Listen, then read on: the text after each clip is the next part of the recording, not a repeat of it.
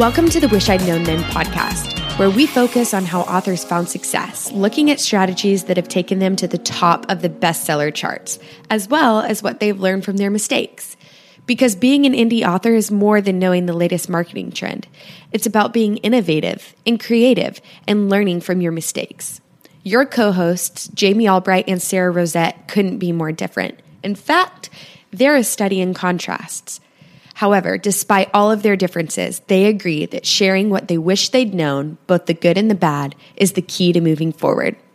Let's get to the show. Welcome to the Wish I'd Known Then podcast. I'm Sara Rosett. And I'm Jami Albright. And this week on the podcast, we have Andrea Pearson. Yeah, we do. It was a great interview.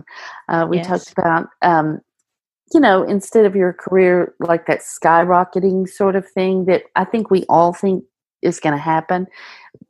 We the reality is, yeah, the reality is it's it's in- incremental mm-hmm. growth, in- incremental steps, you know, to get mm-hmm. where you want to go. And sometimes there's a little bit of a setback, and then you move forward uh, in big leaps and bounds. And then yeah. you talked about working with your husband and and working when you have little kids, yeah. yeah. And when there's been, you know, kind of some setbacks, just you personally and stuff. Um, so it was a great interview. I love Andrea. Yeah, yeah I think it'll be really good. Mm-hmm. And uh, I think people will like it and get a lot out of it. So yeah, yeah. yeah. So I'm gonna like just throw this to you because um, as far as what you've done this week, you know, there's the set phrase: "Some days you get the bear, some day the bear gets you." well, the bear has chewed my behind this week, so um, oh, we've had some family stuff, and I I did write at the beginning of the week, but uh, I had to leave town and yeah. um, handle some stuff. So anyway, tell us what you've been doing. Well, I was going to say that kind of goes with the theme of this show. Because, yeah, yeah. like you, sometimes you just make great progress, and other yeah. times it's more of a waiting game. So that's exactly. totally cool. So, exactly. um, so for me, I had like Tuesday, I had the book come out. Mm-hmm. So that was book five in the High Society series, and it went really yes. well. And so that Great. was good. Uh-huh. And um, I don't keep track of rank very much. Uh-huh. Um, I'm more interested in the sales since. I'm wide. So, yeah. but the sales did good, and that's great. I didn't because it's a book five. I didn't mm-hmm. launch like a. I didn't do a huge launch. I did like email right. my newsletter, boosted post or two, and you know that was about it. So, and then I did some low budget Amazon ads. Mm-hmm. So, like for money invested in return, it's been excellent. And oh, that's great. Yeah. So, and happy readers, they're excited. Of course, I got the email like, "Oh, I'm so looking forward to the next one. I can't, I can't believe I have to wait." And I'm like, "But it's already on pre-order, so you know it's coming." exactly. and you just read this one. I yeah. know. I know. I'm a people pleaser though, so it's like yeah. I want to make everybody happy. So yeah, yeah. So, but anyway, at least that one's done and in the process of being yes. completed. Yes. So that's good. That's so awesome. I did that. And then I, when we logged in, Jami and I are on Zoom, and I, I said, said, Welcome to my blanket fort because yeah. I'm recording the audiobook for how to write a series. And um, I learned that it's best to have, you know, like to be in a, like in a closet if you can, but I don't really have a way to set up in a closet. So I've just covered I'm covered in blankets basically. Mm-hmm. And um, yeah. Is I'll take a umbrella? screenshot. Is that an I have umbrella? an umbrella propping things up. Yep. Oh, so that hilarious. it doesn't like fall on me. And uh-huh. um, so I've actually recorded. Um, I what I my tip is start recording, and I went all the way to the end. It's only twenty thousand words, so mm-hmm. I was able to get through like the first yeah. draft uh-huh. essentially, uh-huh. and then I just went back and re-recorded the introduction in the 1st mm-hmm. chapter because I sound so stilted. yeah. Like, and yeah. I'm nervous, you know, in the yeah. beginning, afraid I'm going to say something wrong. So, right. but I mean, I'm going to have somebody else help me edit it. So I'm taking oh, out my, yeah, my mistakes when I have to start over. I'm going to pull those out and then have somebody else make it all perfect, you know, all the sound levels and stuff. So that's awesome. Yeah. So if anyone else wants to do this, it's not that hard, but I don't know that I would do it for fiction. No. I think it would be really hard to do different characters. And yeah. I think that would be a challenge. Okay. so Anything that's, else? That's all I've had going on. Um, no. I'm let's see. I downloaded a couple of nonfiction books that I heard about on a podcast. One is called um, Fanocracy, and it's mm-hmm. about fans and how they interact. And it's really interesting. Yeah. And uh, some of it, I'm like, oh yeah, that sounds great, and then some of it, I think, hmm, Jami would love this. This is for an extrovert. oh my gosh, yeah. yeah. If it um, involves holding hands and skipping in the sun, then yes, yes. yeah. yeah. So I'll put a link to that in the notes. Yeah, do, but, um, do. Yeah, so well, so that is about all we've got going on. We've yeah, um, I'm boring this week for sure. That's okay. I know. Let's listen to Andrea. She's got lots of good things to say. Yes, let's do it. Today we're really excited to have Andrea Pearson with us. Hi, Andrea. Hi. Hi. Hi. So um, I'm going to read a quick bio and then we'll jump right into the questions. Um, Andrea Pearson is an avid reader and outdoor enthusiast who plays several instruments, not including the banjo, and loves putting together musical arrangements. Andrea is the author of many full length novels and several novellas. Writing is the chocolate of her life. It is, in fact, the only thing she ever craves. And mm. I totally agree with that. That's so cool. I love that bio. Yeah, so, I've still never had a chocolate craving, so. I don't either. It's just not my thing. I like I like salty things. I'm not a oh, sweet yes. person. Yeah. yeah. Yes. Like that's I like a little right sweet there. salty, but not yeah. Yeah. Payday bars. They're my downfall. Yeah. yeah. I'll take uh, all the chocolate all the time. The yeah. darker the better. so Andrea, tell us what genres you write in and how did you get into writing? Um, so my main thing is fantasy, and I write fantasy for kids all the way up through adults, oh. um, and urban fantasy, epic fantasy, mostly urban fantasy. Um, I do have um, illustrated kids books that are just general, like about foxes, dragons, mm-hmm. whatever, whatever my kids wanted. mm-hmm. uh, I also do ro- uh, Western romance, though I haven't done that much in the last couple of years. Um, and what got me into writing? Um, how, I don't know. I was going through a really tough time in college, and one of my only um, outlets was writing. I absolutely fell in love with it. Mm-hmm. Um, and then, so you fast forward a few years, and you know, because I was I was like most college students, I was like, I'm going to be a writer, and I didn't really do anything with it. Right. Um, but uh, fast forward a few years, and I was in. I was taking the maximum number of credits allowed at my university, and I was working three jobs, including a full time one, and I was absolutely stressed and got you know went through a breakup and just really really stressed and I started reading a super popular book at that time, and I knew I just knew I could do better. so um, I wrote The Key of Kilenya. That's my first book in six weeks, and then um, I took it took about a year and a half to edit it, and I ended up I found an agent. Um, he got me publishers, you know, got me contracts with different publishers. He had a couple of big movie studios that were doing, they were auctioning rights. Mm-hmm. Um, he had a bunch of popular authors uh, read my book and they were ready to offer blurbs. Of course, you know, while this was all going on, I was like, "Oh my gosh, you got who?" And mm-hmm. now, as as a marketing person, I look back and I was like, "That would have been so stupid." Because yeah. one of them was a thriller author, one of them was a a feel good self help author, um, and then another one was um, a um, a finance author. And I'm really? like, they have nothing to do with my my my writing, you know, yeah. nothing. But you know, they were gonna they were gonna blurb my book for me. Yeah.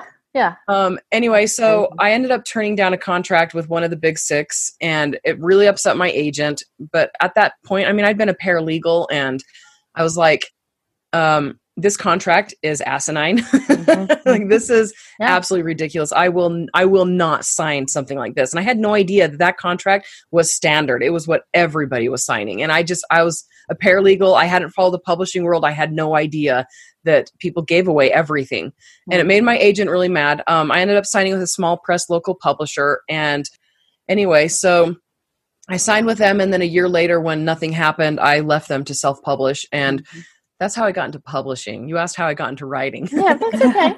That's Yeah, you got into writing when you because you just love to write. Yeah, and it yeah. was an outlet for you. Yeah. Yeah, exactly. Yeah. well, so what do you think was your first big success? Um, you know, honestly, I haven't had a first big success. I've just had lots of little successes that have have built up over the years. Mm-hmm. Um, my best selling series is to is still my Mosaic Chronicles, but I mean, just just things gradually snowballed, you know, for me. And so I can't say, oh my gosh, look at that book, it made me a million dollars, you know. Mm-hmm. But I mean, mm-hmm. things just gradually built up and that you know, into success. Mm-hmm. Which I think happens a lot with a lot of authors. Some authors they hit it big really fast and mm-hmm. and they can replicate it and sometimes they can't replicate it. But right. you know, I kind of feel like I've had to fight tooth and nail for my success mm-hmm. um, because I, you know, I started off in the wrong genres, and I don't know. I think we get into that later, but. well, do you? Was there a certain point where, like, you had like a certain number of books out, and you were like, "Oh, this is so much easier now," or maybe number of series or something like that that you were like, "Oh, I can relax a little bit now." I don't know if we ever relax. But. Uh, I don't think we ever relax. I was like to my husband, I was like, "I'm I'm kind of happy with the money I'm making," and he was like, "But we could be doing more." Mm-hmm. I know. I know. um, uh, okay, so with my first series, I started making um, like like mid mid thousand mid thousand is that a word like mm-hmm. five hundred dollars and i thought mm-hmm. that was awesome and that would happen yeah. after i had four or three books out in my main in my first series mm-hmm. and then when i started into the into the four you know good four figures a month it was probably around book four in my next series. So I had six book at, books out in one series and then four books out in the other one. But mm-hmm. that second series, Mosaic Chronicles, has just really hit the market decently. Mm-hmm. Um, and so it, you know, um, yeah, it was it was like okay what you're saying was like advertising was easy with it. I would advertise and people would download you know? So mm-hmm. that was pretty much what it was. Yeah. And did you did, did you find you were downloading i mean we'll probably talk about this later but did were, downloading the first book in that series because it was such a popular series that you could just do the first book or did you did you advertise all of those books? Um, i only ever advertised the first book. I mean i tried advertising later books but it was it was kind of a um, it was a waste of money. I got mm-hmm. a couple reviews where people were like, "Well, I downloaded this and I had no idea what was going on," and so mm-hmm. I was like, "Okay, if it's going to end up in reviews, I'm just going to advertise the first book." So I advertised the first book, the first box set, and um, and that's pretty much what I stick to. That's good. Yeah. So, uh, tell us what you wish you'd known about writing and craft when you started. uh, you guys have like hard questions to answer. I was like, oh my gosh, how do I answer that? And I mean, I, I knew what the answer would be, but how to express it, you know? Yeah. Um, basically, it was to trust myself. Um, yeah. I never took any creative writing classes. I had no idea what I was doing, but so I was incredibly insecure about my ability to write creatively. Um, but honestly, like I devoured books growing up, and I've been a huge movie watcher, and I understood the basics of storytelling and um, how I understood pacing without having to study it. And it took me a long time to go, you know what? I actually know craft. I know how to do this. And so it was, it was just understand or just to recognize that you know storytelling doesn't always have to be formally studied to mm-hmm. be good at it and right. that it, that held me back quite a bit honestly like i really second guessed myself in the early days like do I even know what I'm doing? yes. Yeah. Me too. Me too. Because yeah, this comes up again and again with on the podcast. Um, so many people say, you know, they just um, wish that they had trusted themselves, and mm-hmm. it's really hard for us to do that. It takes a long time to figure out how to do it. it does. and, and the thing about story is, like, I've I don't think I ever explained to anyone how story worked before I yeah. started writing. But you're right. There's just something about a story like you if you know how to tell a story or you know the elements of the story you know how to build up i mean for me it's verbally you know i'm always telling stories and i usually have two or three i tell everybody but you know i know when the build up is i know when the payoff is and stuff mm-hmm. and so um but that just comes from either watching movies or reading a lot and you know, growing up around other story, good storytellers, you know, yeah. just verbal, I mean, just listening to them tell good stories. So, yeah. Mm-hmm. And even reading bad stuff and watching bad stuff, you're mm-hmm. like, oh, that that's wrong. I'm not going to do that. right. Right. Exactly. Exactly. Yeah. Well, what about marketing? What do you wish you had known about marketing? oh, this one I had fun with. Got a long list for us? um, no, it's more of a this is my pet peeve. oh, okay. Let us um, have it. Okay, so the stupid, stupid advice that people used to give is absolutely incorrect, and I see this still. Mm-hmm. Um, throw spaghetti at the wall and see what sticks. You'll probably never figure out what worked, but keep doing all of it anyway. Mm-hmm. I don't know. Do you guys? Did you ever hear that? Either of you? Not really, but but I've heard other people say it, like yeah. kind of the same thing. Oh, yeah. Oh, you can never really know what works. Yeah, yeah, yeah. you can. Yeah, you can. I call BS. yeah, I used to hear publishers say that all the time. That like, yeah, they would just throw all the books out, and whichever sold, those the ones they would stay with. Yeah, and I think that was a lot of their marketing tactics too. Yeah. It's just like try everything, and who knows what works, and we'll just pick a couple and keep doing. Yeah, I mean, people would call, called it like the the shotgun, you know, because mm-hmm. shotgun has it it like it doesn't have bullets as full shot, and so they mm-hmm. just go all over. And I'm like, that's not I mean, it's some of the worst adv- advice out there because I mean, back in the day, that is the way it was, especially for traditional publishing. When advertising, you wouldn't see effects from it for months, mm-hmm. you know, and your mm-hmm. advertising money wouldn't come back for months, and so they had to think long term, and they had to do, they had to take a long time to do things because they wouldn't see results for a long time, and that's not mm-hmm. the way it mm-hmm. now, though. Mm-hmm. I mean, and especially back in the past when there weren't a lot of avenues to pursue when it came to marketing, you would just you had to do everything because you mm-hmm. never knew what was working. Right. Um, and unfortunately it really is still being given today i mean i mean i still see people say hey just do do whatever you can and see what sticks and i'm like that's such a waste of time and, and money. money yeah and so i'm always like pick one thing you enjoy and focus on it until you master it and you'll be a lot more successful that way like i've i still have not mastered bookbub ads but i'm really good at facebook ads and i'm mm-hmm. like you know what there's no need for me to master bookbub ads as well if i'm doing fine with facebook ads you know yeah yeah, I agree. That's very true. Yeah. Very true. Yeah, very good advice. Uh, so what assumptions did you make at the beginning of your career, um, your writing career, and looking back, did they turn out to be true or false? I had no assumptions. I was floating along. I'm just kidding. Just that no. you could write a better book than that popular book that you read. I mean, that was my assumption. Yeah. I was right too. I'm humble. um, okay, well, you're still so, writing, so you must have done something yes, right. Exactly. the, that author made more money than I did. Yeah, on that book than I did on mine. But um, okay, so I assumed that if my books weren't successful in the first two years, that I would stop self-publishing. Mm. Um, because I left my publisher, and my husband and I were like, "Well, let's give self-publishing a shot for two years, and if it's not successful, we can try publishing again." Um, but within two years, I still hadn't had a breakout, but I was making enough money a month each month to know I would never sign with a publisher. Um, and I had lots of opportunities. I mean, I made friends with authors at my former publisher, and they'd gone on to sign with publishers who had expressed interest in my books. They're like, "Hey, if so and so, you know, if she ever decides to go with a publisher, we would like to sign her." Um, but I watched my author friends closely. I was like, let's see, let's longevity, let's see what happens over the years. And I'm a patient person when it comes to that. I'm like, you know, I'm just going to watch and see what happens. And all of them either made the same as I did as a traditional published author or they made less and the vast majority of them made less and i'm i'm a money person like mm-hmm. i i don't i love writing and i do it as a way to you know to make myself happy, I will continue doing even if I'm not making money. But I'm going to make the best financial decision for myself possible. And if my author friends are traditionally published and their books are getting downloaded as much as mine are, mm-hmm. then there's something going on. I'm not going to sign with that publisher because I'm going to be giving all of my royalties to them, basically, you know? Right. Right. And I, there was no way I was willing to give up my rights for the same success or less. So even though I wasn't a huge author, by the end of the two years, I never I knew I would never sign with a publisher. And so I mean my assumption was that I would eventually sign with a publisher again. But after I I had a taste and I learned, I mean, marketing is something that authors have to do anyway. And I was like, if I'm going to be doing the marketing, if I'm going to be doing the work, I might as well be getting paid for it. Correct. Yeah. Yes. Yeah. I agree. And, and don't need you don't need that validation. Like our validation comes from the readers, and yep. But I guess I mean it really does depend on your goals, and yeah. I don't want to poo poo on anyone's dream of being. Oh no, no, no, poo poo all the way. Yeah.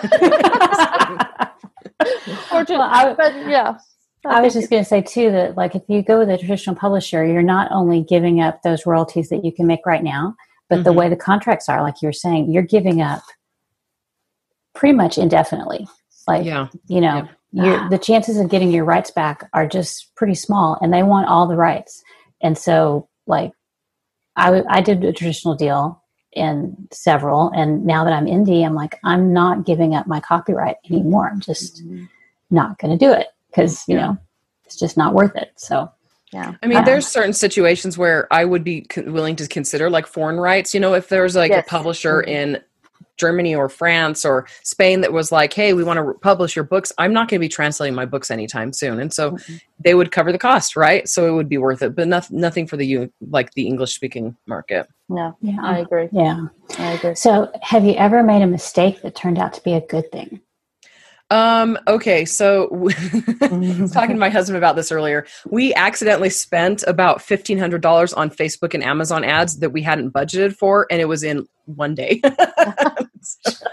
I forgot to, I was running a huge promotion. We budgeted the money for it and I forgot to turn the ad off after that. Oh, no. And then Amazon, you know how when you publish you put ads up on Amazon sometimes they don't go. Mm-hmm. We had an ad up and my husband it was originally we set the budget for like a thousand dollars a day because we, we were like well if it goes crazy then we've got the money to cover it mm-hmm. if it mm-hmm. doesn't go crazy then it's not no harm no foul but we just come out of a big promotion and so the budget had already been spent um, so we were both like oh that was like one of the most awkward and horrible conversations. My husband was like uh honey and i was like uh honey. So um, the royalties ended up being really good. So we ended up making all of that back but it was still it was like we are both savers. Seeing that money go like one dollar hurts you know? And so yeah. $1500 accidentally spent was very painful. Yeah yeah and you had to wait two months to get that money back. Yes. you know that's the hard thing too yeah. Yep. Yeah I, I we, I've done that with a well actually some Amazon ads that I thought were off got turned back on. Uh, I don't think I did it, but I might have. and it wasn't that much, but it was you know it was a couple of hundred dollars, and I was like, oh well, okay, all that's right. interesting. Yeah. It, they were, but sort of like you, they did they did turn a profit, and then I'm like, well, I guess I'll leave them on because who knew? Yeah. Yep. Oh, that's funny. So, by comparison, then, have you ever done something that you thought this is a home run, and then it turned out to be a dud? Um, pretty much all of my advertising ventures in the early days. Yeah. I was like, Google ads, great. I'm going to spend a thousand dollars and it's going to make me a billion. It didn't do anything. And then Goodreads, again, like $750 on Goodreads ads. And man, alive, I got to be one of the early authors to say, don't do it. It doesn't work. so um, and then, you're talking about the ones at the top and then kind of over on the side with Goodreads? Um, Goodreads, I don't know. This was back in 2011. Oh, okay. So okay. I don't, and I don't use Goodreads, so I have no idea where okay. the ads even went. yeah. yeah. I was just sending them money. yeah. yeah. I did that too. I did that too. Did you? yeah. Same result. um, and then honestly, like, um, I don't. I I put a lot of money to really, really random websites. You know, those little ones that nobody talks about. I was like, I was willing to to give them the shot. And that's not exactly something that i regret because you know i, I tested and i and mm-hmm. i eliminated them. But um, some of them were based on recommendations by other authors and they were very expensive and nothing happened for me you know? Yeah. and yeah. and i mean when when i like the advice i would give for that is do things one at a time. T- test individually. Don't test all at once because you lose more money that way. And then sometimes you can't even tell what worked and what didn't work. Right yeah, and we're not true. this. We're not about the spaghetti on the wall. We want to know what's working, what's not working. That's right. Well, one thing I wanted to ask you about was download bonuses. Yeah, because you talked about that a lot on the podcast that you're on, the Six Figure Author podcast, which Jami and I both listen to and really enjoy. Mm-hmm. So, um, can you just give us a little um, kind of summary of like what a download bonus is, in case somebody doesn't know, and then like how you use them? Because I think it's really interesting and it's a marketing tactic that I don't think a lot of people are using. I'm not using it because I haven't tried it. You're not using it because you haven't tried it. I, I, I, I'm a reluctant adopter of most things. It takes me forever to try yeah, anything. me too. I mean, I kind of reached the point where everything had been tried. I mean, there's there's not a lot of fresh stuff sometimes in the indie market, and so I started listening to podcasts um, by business owners who weren't affiliated anyway with author stuff. And download bonuses one of, was one of the ideas I got.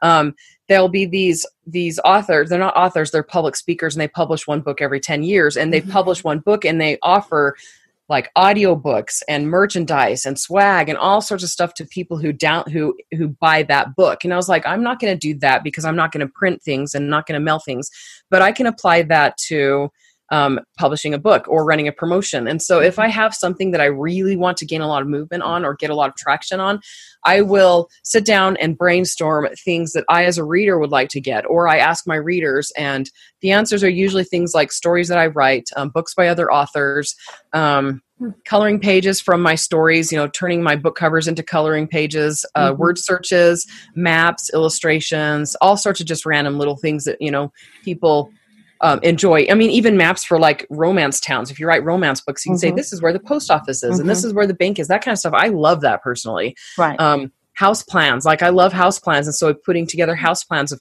of where my characters live or things like that.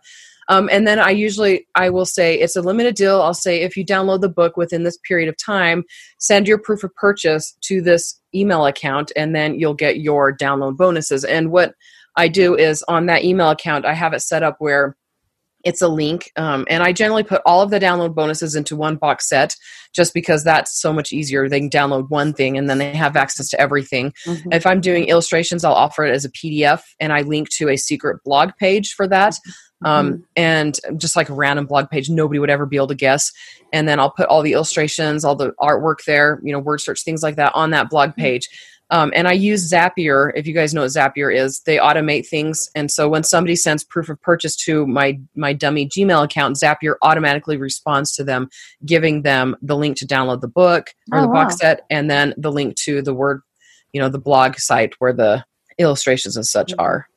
So that's so smart because you're not physically clicking emails and attaching stuff and mailing it. You're just it's all done. I is, did that the first time. and learned. I learned. that was something you wished you knew. Yeah. oh yeah. Yep. Zapier didn't exist back then though. So yeah. So that's great though. So when you're talking about the things you write, are you writing like second epilogues? Are you writing short stories? Are you writing novellas? I mean, I'm, I'm yes. Just, yeah, all of that. yes, all of that. It's just whatever I feel like writing. Like I've done epilogues, I've done prologues, I've done side stories, I've done um, novellas, I've done short stories. Like um, in one of my series, the main character has to kill immortal beings, and she's the only person who can kill them, and they can only and they can kill each other. And it's like a specific process they have to do to kill each other, and it's this whole like thing and you never find out in the main series what it is they go through to kill each other and so i did a short story where they you know somebody the main character was getting attacked while she was unconscious and her she had a friend there protecting her and one of the good hounds whatever and he had to kill one of them that came. And so my readers love that. They're like so that's how it's done? Oh that's great. Yeah. So is it cool. cumulative? Like for like you do a couple things for book one and then book two you do more and then like if they get the whole series or do you do a bunch of things for one book? It I sounds like do, you do a lot. um, I usually do a bunch of things for one book. I try to make it so that even if people who've downloaded the book already and I want to do a promotion, I want them to download again just mm-hmm. on a mm-hmm. different retailer, I give them enough to make it worth their money. Mm-hmm. And I only do I probably do one event once a year. So I don't do it for every single book just because it is it's tiring and it's a lot of fun too, just because mm-hmm. the feedback's a lot of fun and gathering the stuff is fun and I love artwork and that's fun, mm-hmm. but I need to get back to writing. So yeah. I don't yeah yeah. I don't like big book launches, and so I generally do it at, on a first in the series or the last book in the series, or if I'm running a big promotion. Very good, very good. So tell us about writing um, in in multiple genres and dealing with family because or just writing in general and dealing with family because it sounds like you you're pretty prolific and you you're constantly putting stuff out or even if for these de- bonus downloads and stuff. But you've got little kids. Like you just had a baby not too long ago, right? He's he's 16 months old, but it feels like it was not. Yeah, uh, he's had health problems not very long ago. So. Yes, well, that's true. He he he did have health problems, and you were sort of quarantined in the oh, house before we before coronavirus. Yes. we were qu- quarantined for six months. I was oh like, "This is this is this is ridiculous." Yes, yeah, yeah, yeah. So anyway, tell us how how you juggle all that. Um, very carefully. Um, I don't neglect my children, but I re- I expect them and I raise them to be independent. So mm-hmm. I don't entertain them all day long, and so by the time they're old enough i mean i gradually as they get older you know my babies go you know they want to be independent they go through a mm-hmm. phase where they're like i don't want you to feed me i want to feed myself mm-hmm. and so i just encourage that um, when it comes to playing if they're like i'm bored i'm like good you can do some chores mm-hmm. so, yeah exactly. so i just i i encourage them to entertain themselves and they played with each other really really well um, it's still very difficult. You know, I mean, in the past, I will, I'll have babysitters come over, and you know, for like two times a week for a couple of hours, and it's usually like a neighborhood girl, like an 11 year old. She only charges five dollars an hour. I mean, I live in babyland, and so mm-hmm. people have to charge less because there's so many. There's a lot of mm-hmm. demand, you know. Yeah, yeah. the parents are like, I'll just go find somebody else. Mm-hmm. yeah. yeah. Um, and so $5 an hour, that's pretty common here. And I just sit in my room or in my office and write while they play with the kids. So I'm there, you know, for in case of emergencies, but I don't get interrupted every five minutes. And that honestly is the biggest issue. Mm-hmm. Um, what else was your, what other parts were your question? What well, other just, parts were your question? just uh, because you're juggling multiple genres and then you're juggling family too. I mean, how do you schedule all that? And I mean, do you write uh, not only multiple genres? You you have multiple age groups that you're writing to. Like, how do you schedule all that? And do you write multiple series at once, or?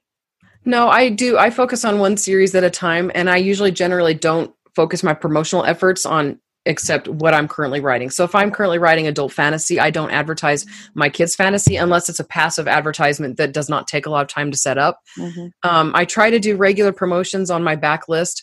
I don't write more than one genre at a time, and I don't focus on more than one pen name at a time.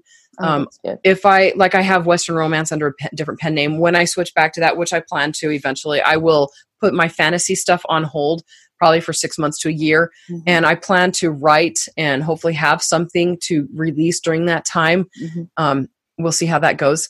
Um, mm-hmm. but then I'll be able to focus on romance. But I don't jump very quickly and very easily between things. So I've never been a genre or a, or a series hopper. I just mm-hmm. generally focus on what I'm doing.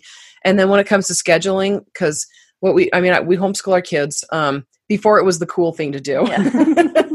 or the required thing I was to do. Say, yeah, the, the, necessary thing to do. Yeah. Yeah. Yeah. Um, so what I usually do is I get home, I do homeschool first because that's the most important thing. Mm-hmm. And um, I usually have that done before the baby goes down for his nap. And then when he goes down for his nap, I usually have three hours um, before my husband comes at home, where I work on marketing and business, basically everything business. And mm-hmm. if I'm currently working on a book, I will focus on that 100% during that time and I won't do anything else. If I'm not working on a book, I put writing on the back burner and I work on marketing and all those projects. Um, I'm very much a project person. I've never mm-hmm. been good at writing every single day. It's too hard for me to switch back and forth between things to do that. Right. And so I focus on I tackle like writing my whole automation sequence and t- before I even get back to writing again. Okay. Yeah. Very good. That's really very smart. Yeah, that's yeah. very smart. Very smart. Yeah. And so your automation ser- sequence, do you do that for every book or do you just do it like first in series or uh, lesson series or something? Um, when I first started out, I did it for the series, but now I've got too many series. I don't know how they found me generally if they mm-hmm. sign up through my newsletter, my website. Mm-hmm. So my automation sequence is geared to fantasy readers. And mm-hmm. then I offer a box set of exclusive stories that has something from all of my main stories, my main series in it. Mm-hmm. So a little side story from everything just so mm-hmm. that anybody who finds me will find something that they enjoy in there um, and I do that for my my romance and my fantasy, and I have separate lists, separate automation sequence, separate mm-hmm. separate um, bonuses for both. That's great. That that um, I don't know if you if this is what it is, but first in series starter box set uh, that people uh, people with a lot of uh, series do. I think that's so smart. I mm-hmm. wish I had enough series to do that. I've got one and one, one and a half. one, one, one in, a, and, a beginning. One and one big, one book. Yeah. But I just think that's a very, you know, I mean, or like you're saying, short stories or novellas or something that kind of encompasses everything so they can find what they're looking for and liking. I love that. That's so smart. Yeah, and one thing with that box set, I, I make sure that the vast majority of it is not available on Amazon because mm-hmm. if it is, a lot of people are willing to buy everything you write and they mm-hmm. would rather not be on a newsletter list. Mm-hmm. And so they'll just buy it instead. Um, and some of my best readers, they waited until the very end and they're like, ugh, I really can't get this anywhere else. and then they join my newsletter list and they still buy everything I write. But um, there you know there's just certain personality types. Like me i'd rather buy something than join a newsletter list. I think most mm-hmm. authors feel that way. We don't yeah. like getting email. Yeah. but a lot of readers you know they're willing to sign up you know and quickly and easily if they can't buy it somewhere. So i don't know that we ever keep everybody happy but how do you keep them happy while they're waiting um, I didn't. I didn't tell them I was taking a break. I still emailed them every single week, and um, I just I was burned out, and I needed you know a break. I was still doing enough on the fantasy side to have stuff to talk to them about, and I just just wrote a bunch of Western romances, and um, I've only taken a break from fantasy once to do that, but it was also around the time when I'd had a baby. I mean, I I have natural life breaks that require me mm-hmm. to stop writing. Mm-hmm. And so I was like, you know what? I just need a break from fantasy in general, but not writing. And yeah. so when you're burned out, like it's it's weird what sorts of things pique interest, you know. Mm-hmm. mm-hmm. Yeah, and if you are like I I used to write cozies all the time and now I'm writing historical and just that switching up and doing something different it just feels so good. And then going back to the cozy, I'm sure will feel good if I go back, but it's um, like the new challenge to write something different yeah. is um, exciting and interesting to right. me. Keeps me interested. Yeah. Yeah. yeah, like my brides books. When I got to the fourth one, I'm like, I'm done with brides. Like there are only so many ways you can run away from a wedding and without looking like a complete jerk. And I think I've exhausted them. And I just I just couldn't write anymore. So I, I wrote this. It's still romantic comedy. It's still, you know, basically. I mean, it's same brand, same everything, but it's just different. It's also written in first person, where the others are written in third person, and but it wasn't. Three months after I made that big announcement, I came up with two ideas for brides books. You know, and so I'm like, oh mm-hmm. well, I guess I'll go back at some point. So, but it was just I needed that break from, you know, runaway brides all the time uh, to kind of have a little fresh perspective. So yeah, those brides they get those annoying after a while. Those bridezillas. Yeah. oh, so I wanted to talk to you too about working with your spouse because um, you guys um, both work together to bring out your books. So um, can you talk to us about that and tell us? Because a lot of people would really like to retire their husband, and um, just tell us how that goes and what your tips are for that. Um, he's really cute, so that helps. That's always good. um, he's he's he is a professional illustrator. So the first thing before he even started writing. I mean, he does write now. He's co we've co-written a couple books now, but he understood that drive I have to create, and so that's been a huge help in just running the business, in allowing me time to write, and um, understanding me. And so that that was a really big thing. Um, a lot of people are married to people who aren't artists, and they're accepting, but they don't fully understand. You know, mm-hmm. and so me one, yeah. me wanting to be a writer, he understands that need, and I'm cranky if I don't write, you know? Mm-hmm. So that's a huge help. Um, he's done a lot of di- data science stuff in, in his work, in his career. Um, he's a lab technician. Uh, he does coronavirus testing, things like that. And so he understands data science. And so he's been able to help us in that way too. Um, what it basically is is because he's an artist i have to give him time to create his art when he needs it and then he gives me time as well for mine um, and then when it comes to like the books that we've co-written i mean it's they're my stories and so he writes them and then i change what he writes to fit my writing style and so nobody's been able to tell which parts he's written which parts he hasn't written because they are my books mm-hmm. if we came up with an idea together um, it would be different we would actually probably wouldn't be different we would still want them to have the same fill all the way yeah. throughout you know yeah. and because mm-hmm. i'm married to oh my goodness guys the arguments we have I would I would swear no co-writer argues about the things that spouse co-writers argue oh, about. Oh, you're probably right. You're probably right. oh my gosh, because you have to be so careful because they're your spouse, and ab- above and beyond the books, I would rather have a healthy relationship mm-hmm. over a successful book. Right. And so um so so I, I i have to i i have to i don't have to i do i value his opinion and mm-hmm. his input and um, there's been a couple of times where he didn't understand what my vision was for a book and you know what i've done to work around that is i change things and then don't tell him and that's that's horrible right but it is my book and i have told him i yeah. i am in charge of this project and he is 100% okay with it. he's like i just i don't want to know mm-hmm. he, you know it's my project because I brought him in. I wrote the first three books of this current series without mm-hmm. him completely, and so um, it wasn't until book four i was like oh my gosh we wanted to co-write. Why didn't we have you co-write this series with me? Because right. the series is based on him. It's his personality. Um, and so bringing him into the fourth book was very natural. And but because i'd written the first three books i'm like you know what? I know where it has to go. I know what where it's come from. And the i know the background the back history even if i explain it to him it's still not the same as it being his idea as well right. and so mm-hmm.